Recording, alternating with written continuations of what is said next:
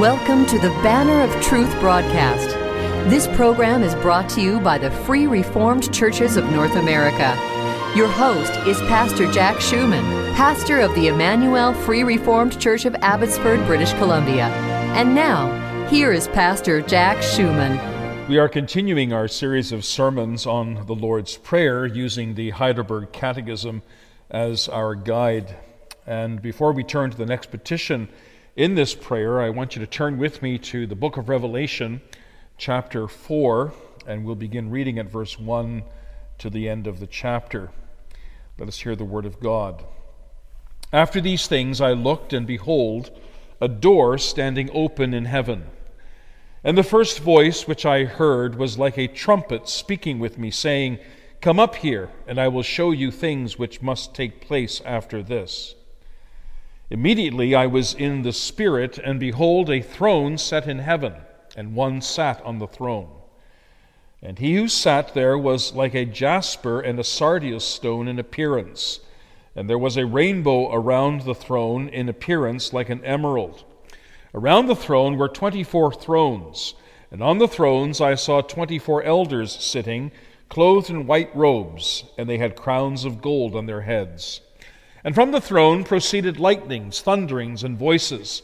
Seven lamps of fire were burning before the throne, which are the seven spirits of God. Before the throne there was a sea of glass like crystal, and in the midst of the throne and around the throne were four living creatures, full of eyes in front and in back. The first living creature was like a lion, the second living creature like a calf, the third living creature had a face like a man and the fourth living creature was like a flying eagle. The four living creatures, each having six wings, were full of eyes around and within, and they do not rest day or night, saying, Holy, holy, holy, Lord God Almighty, who was and is and is to come.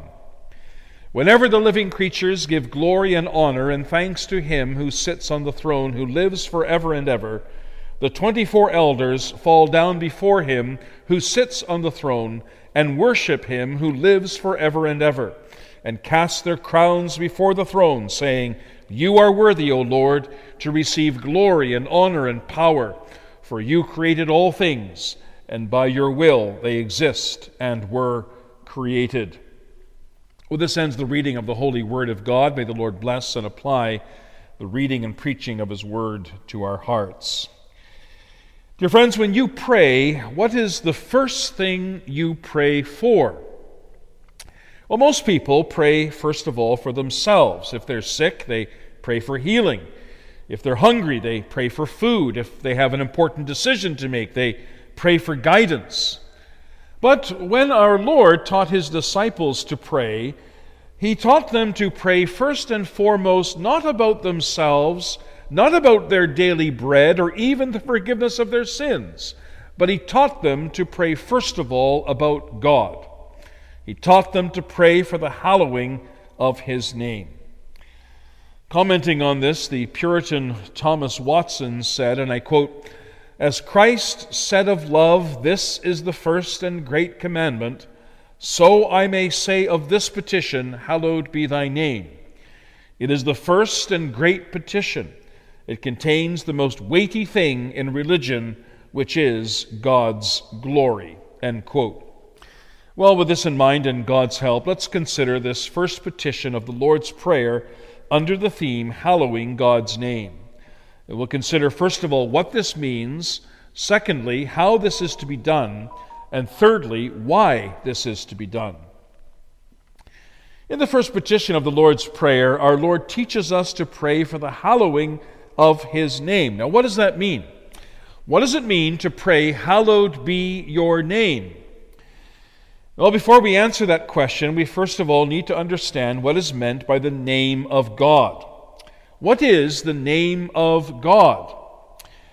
Well, today, at least in Western culture, names are not very important. They're little more than labels that we use to identify people. But this was most certainly not the case in Bible times. In Bible times, name had meaning and significance. For example, Moses means drawn out. Abraham means father of nations. Jacob means supplanter. Esau means red. And Isaac means laughter, and so on. Well, this is also true for God. The Bible reveals many names for God.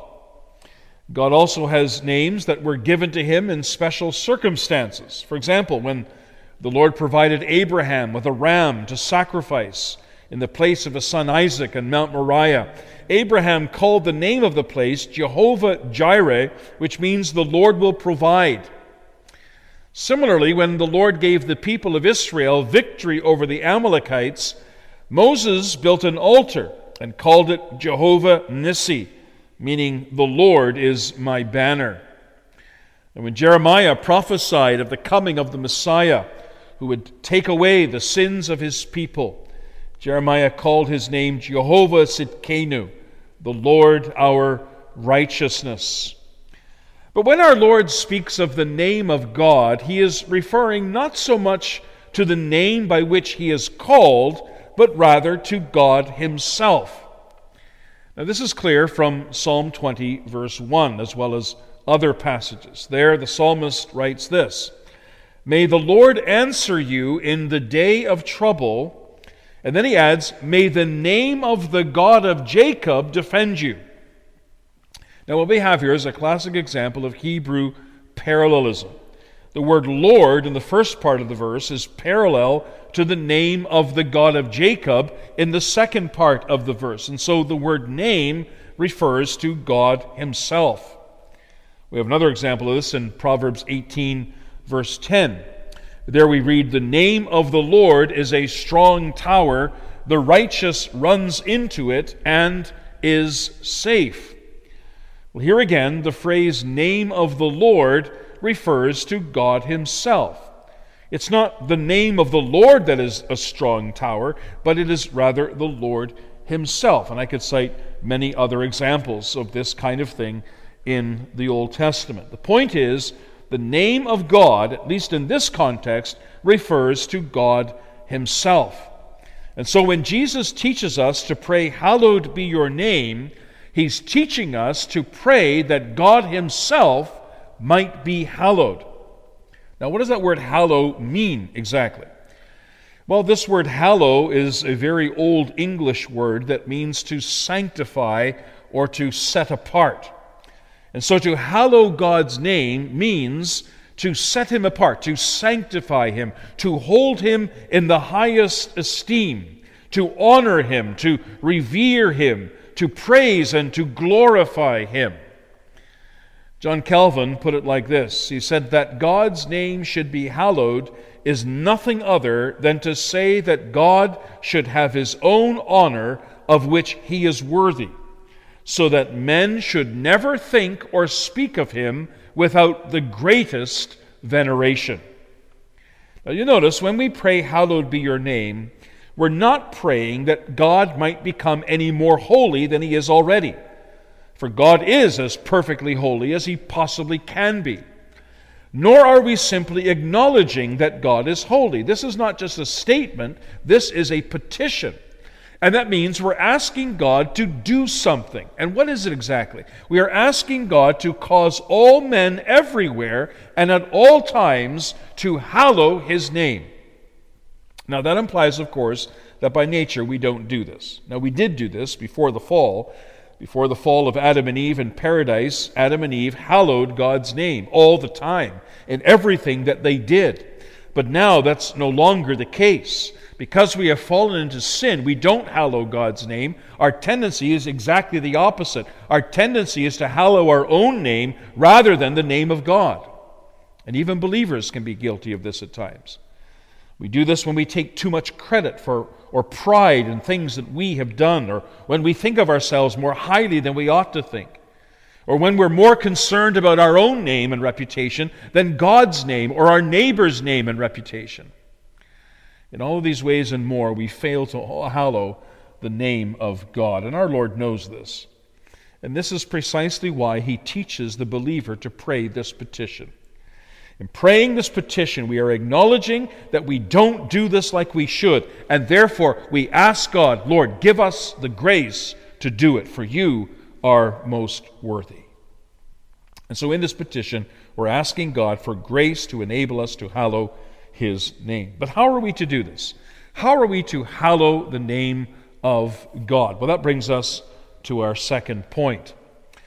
How are we to hallow the name of God? Our catechism gives us an answer to that exact question. And when it asks, what does it mean to hallow your name? The catechism answers like this Grant us first rightly to know thee and to sanctify, glorify, and praise thee in all thy works, in which thy power, wisdom, goodness, justice, mercy, and truth are clearly displayed. Notice, first of all, that hallowing God's name begins with a right knowledge of God. Every single human being has some knowledge of God. They know that He exists, even though some outwardly deny it and suppress it. But not all people have a true knowledge of God. There are people who think of God only as a God of wrath and judgment. Others think of him only as a God of love, and still others think of God as an impersonal force or an energy. But none of these things is correct. In order to hallow God's name, we must have a right knowledge of God. Now, from where do we get that knowledge? Well, clearly from the Bible, from the Bible, which is the Word of God, the infallible, inerrant, inspired Word of God. The Word reveals to us not only that God exists, but also who He is and what He is like. Now, the Bible doesn't tell us everything there is to know about God, but it certainly tells us enough. And that's why it's so important to read and to study and meditate on the Word of God. It's in the Word of God that we come to know God. But the knowledge of which this catechism speaks is more than just a head knowledge. You know, there are plenty of people who have a certain head knowledge of God, and they can tell you everything there is to know about God and what He is and, and what He does and how He acts, but they don't know Him. But in order to hallow God's name, we must not only know about God, we must know God Himself. We must be personally acquainted with Him. We must have a close, personal relationship with God, which is only possible through faith in His Son, Jesus Christ. It's only then that we can rightly hallow God's name. So let me ask you do you know God like this? This is where the hallowing of God's name begins. It begins by knowing God. But that still begs the question, doesn't it? How exactly do we do this? How do we hallow God's name practically? Our catechism puts it like this it says that when we hallow God's name, we sanctify, glorify, and praise Him in all His works, in which His power, wisdom, goodness, justice, mercy, and truth are clearly displayed. In other words, we hallow God's name by praising Him for His works. Now, what are these works? Well, we can think, for example, of His work of creation, by which He called forth all things that we see around us into existence by the power of His Word.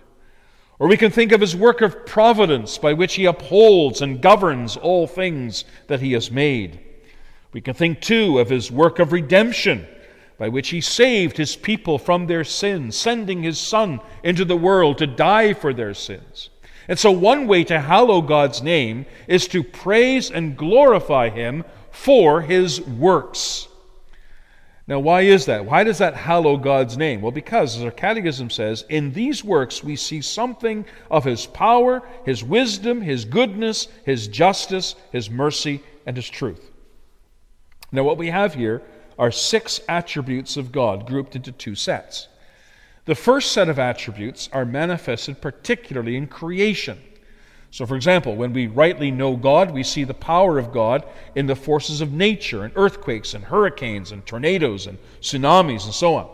We see the wisdom of God in the ability of living things to reproduce, in the, in the balance of the seasons, the forces that govern the universe, and the intricacies of the spider's web. We see the goodness of God in the fact that He causes the sun to shine and the rain to fall on the just and on the unjust, and in the fact that He restrains evil so that society can, continue to function and even accomplish wonderful things in the realm of science and technology and culture. The second set of attributes are manifested particularly in the realm of redemption. So, for example, we see the justice of God in his determination to punish sin. We see the mercy of God in his decision to, to uh, pour out his wrath against sin and upon his son so that his people might be saved. We, we see the truth of God in the fact that he is always faithful to his word and, and will always keep his promises. The point is, we hallow God's name when we praise and glorify Him for His works, and not just some of His works, but all of His works. Now, we have a beautiful example of this in the passage of Scripture that we read together from Revelation chapter 4. In this chapter, John sees a throne set in heaven, and it's the throne of God. And on either side of the throne were four creatures. The first, he says, was like a lion, the second, like a calf, the third, had the face of a man, and the fourth was like a flying eagle. And each creature had six wings, and they were full of eyes within. And day and night they hallowed God's name. They said, Holy, holy, holy, Lord God Almighty, which was and is and is to come. And then we read that when the four creatures give glory and honor to God, that the 24 elders fall down before him, casting their crowns before the throne, saying, You are worthy, O Lord, to receive glory and honor and power, for you have created all things, and for your pleasure they are and were created. Now you notice the 24 elders praise God for his works.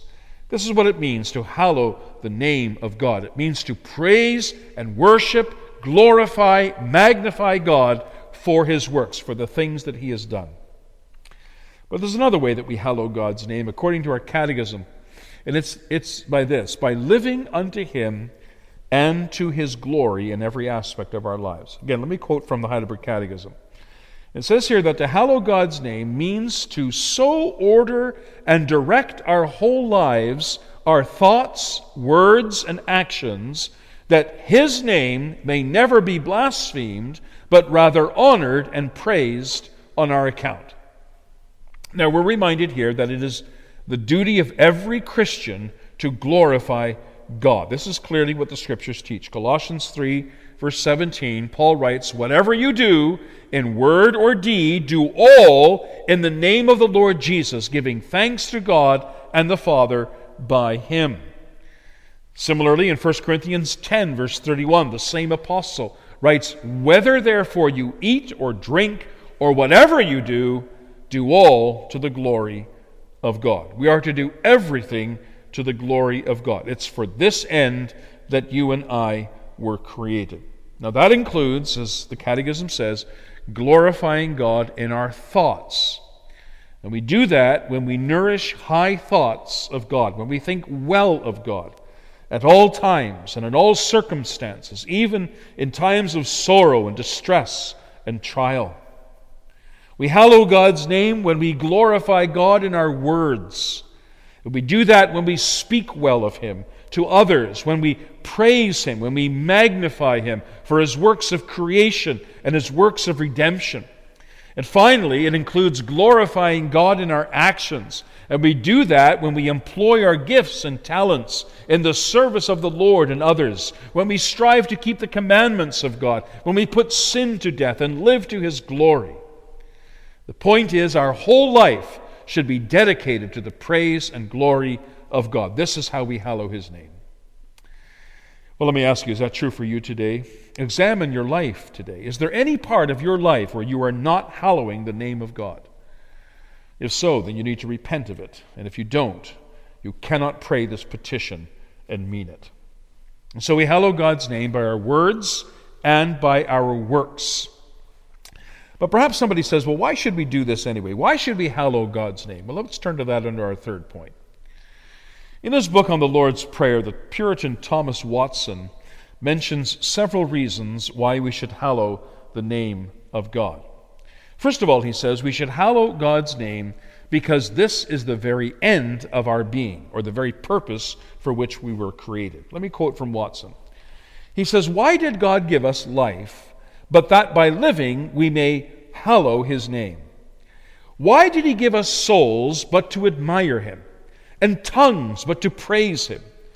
The excellence of a thing is the end for which it was made, as of a star to give light, and of a plant to be fruitful. So the, exist, the excellence of a Christian is to answer the end of his creation, which is to hallow God's name, and to live so that God by whom he lives. Secondly, we should hallow God's name, Watson says, because his name is so excellent that it deserves to be hallowed. In Psalm 8, David cries, How excellent is your name in all the earth. Commenting on this, Watson writes, As the sun has its brightness, whether we admire it or not, so God's name is a lustrous and glorious, whether we hallow it or not. In him are all shining perfections, holiness, wisdom, and mercy. He is worthy to be praised. Thirdly, Watson says we should hallow God's name because if we don't, God will ensure his name is hallowed, albeit at our expense. He cites Pharaoh as an example. He says, He did not hallow God's name, for he said, Who is the Lord that I should obey him? But God got honor anyway, Watson says, when he overthrew him and his chariots in the sea, utterly destroying him and his army. Likewise, Herod did not give glory to God, but allowed himself to be adored by his subjects. And so God sent an angel to smite him, and he was eaten by worms. Oh, dear friends, let this be a warning to us. If we do not honor God willingly, we will be forced to honor him. Fourthly, we should hallow God's name because it will be, a, it will be no small comfort to us when we come to die that we have done so. Again, let me quote Watson. He said, What a cordial it will be to us at last, when our whole life has been a hallowing of God's name. At the hour of death, all your earthly comforts will vanish. To think how rich you have been or what pleasures you have enjoyed upon earth will not give one dram of comfort. What is one the better for an estate that is spent? But to have conscience witnessing that you have hallowed God's name, that your whole life has been glorifying Him, what sweet peace and satisfaction will this give? How glad is that servant who has been all day working in the vineyard when evening comes that he shall receive his pay? How sweet will death be when they have spent their lives and honoring God, so receive the recompense of reward. Fifthly, Watson says we should hallow God's name because if we do so, he will honor us. How renowned, Watson says, have the saints been in all ages who have hallowed God's name. How renowned was Abraham for his faith, Moses for his meekness, David for his zeal, Paul for his love to Christ. Their names are a precious ointment sent forth, a sweet perfume in God's church to this very day. And sixthly and finally, we should hallow God's name because if we do not do so, he will pour contempt on us. Let me quote Watson again. Though they be ever so great, and though clothed in purple and scarlet, they shall be abhorred of God, and their name shall rot. As God vilely esteems such as do not hallow his name, so he sends them to a vile place at last. Vagrants are sent to the house of correction, and hell is the house of correction to which the wicked are sent when they die. Let all this prevail with us to hallow and to sanctify God's name. Well, these are just a few reasons why we should hallow the name of God. Let me ask you as I close do you hallow his name? Oh, must we not confess before the Lord today that we don't do this, at least not as much as we should? And how faithless we are, how unbelieving we are, how selfish we are. We're often more concerned about hallowing our own name than the name of God. But thanks be to God, there is one who did hallow the name of God, and that is our Lord and Savior, Jesus Christ.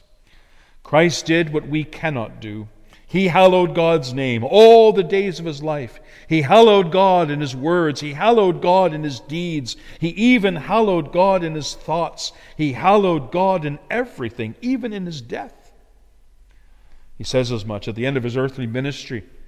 In his high priestly prayer in John 17, he said to his Father, I have glorified you on the earth. I have finished the work which you have given me to do. Christ glorified. He hallowed the name of his Father the whole time that he lived on this earth. No one hallowed him like he did.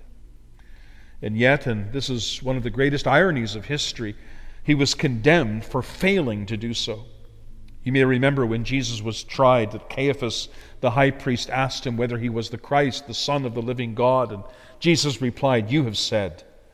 Nevertheless, I say to you, hereafter shall you see the Son of Man sitting on the right hand of power and coming in the clouds of heaven. And we read that upon hearing these words, the high priest tore his clothes and he said, He has spoken blasphemy. What further need do we have of witnesses? Behold, now you have heard his blasphemy. And looking at the Sanhedrin, he said, What do you think? And they all with one accord said, He is guilty of death. Jesus was sentenced to die for blasphemy. He was sentenced for not hallowing the name of God. Now, of course, Jesus was not guilty of that terrible crime, but his people were. And as the sin bearer of his people, he took this accusation as well as the sentence upon himself. He died so that his people might live. Oh, what a comfort this is. Christ did what we cannot do. He hallowed God's name perfectly. And in so doing, he earned for us sinners a righteousness that we could never earn ourselves, but which is absolutely vital to stand before God and live. And when we believe on his name, this righteousness becomes ours, so that God regards us as he regards his Son, perfect and holy, and as those who have always hallowed his name. And so we see how this petition, too, points us to Christ and is fulfilled in Christ. Apart from Him, we cannot pray this petition, but in Him we can and we will. And one day, may it be soon, what we pray in this petition will be fully realized. In fact, then there will be no more need to pray this petition, for God shall be glorified. His name shall be hallowed perfectly, without sin, without imperfection, without shortcoming. in our thoughts, words, and deeds, everything about us, everything that we have will be dedicated to the glory of His holy name. Oh, may the Lord hasten that great and glorious day. And in the meantime, let us pray fervently and from the heart Hallowed be your name. Amen. Dear friends, it's our great joy and privilege to be able to preach to you the Word of God every Sunday on this station. And if you were blessed by or have a comment on the message you've heard today, we'd very much appreciate hearing from you. Won't you please take the time to write us a short note? Let us know you're listening to this broadcast. Our mailing address is Banner of Truth, 3386 Mount Lehman Road. Lehman is spelled L E H M A N, and that's in Abbotsford, British Columbia, V4X2M9. Support for this program is provided by the Free Reformed Churches of North America. For more information about our churches, including where you can find a church nearest you, please visit our denominational website at www.frcna.org.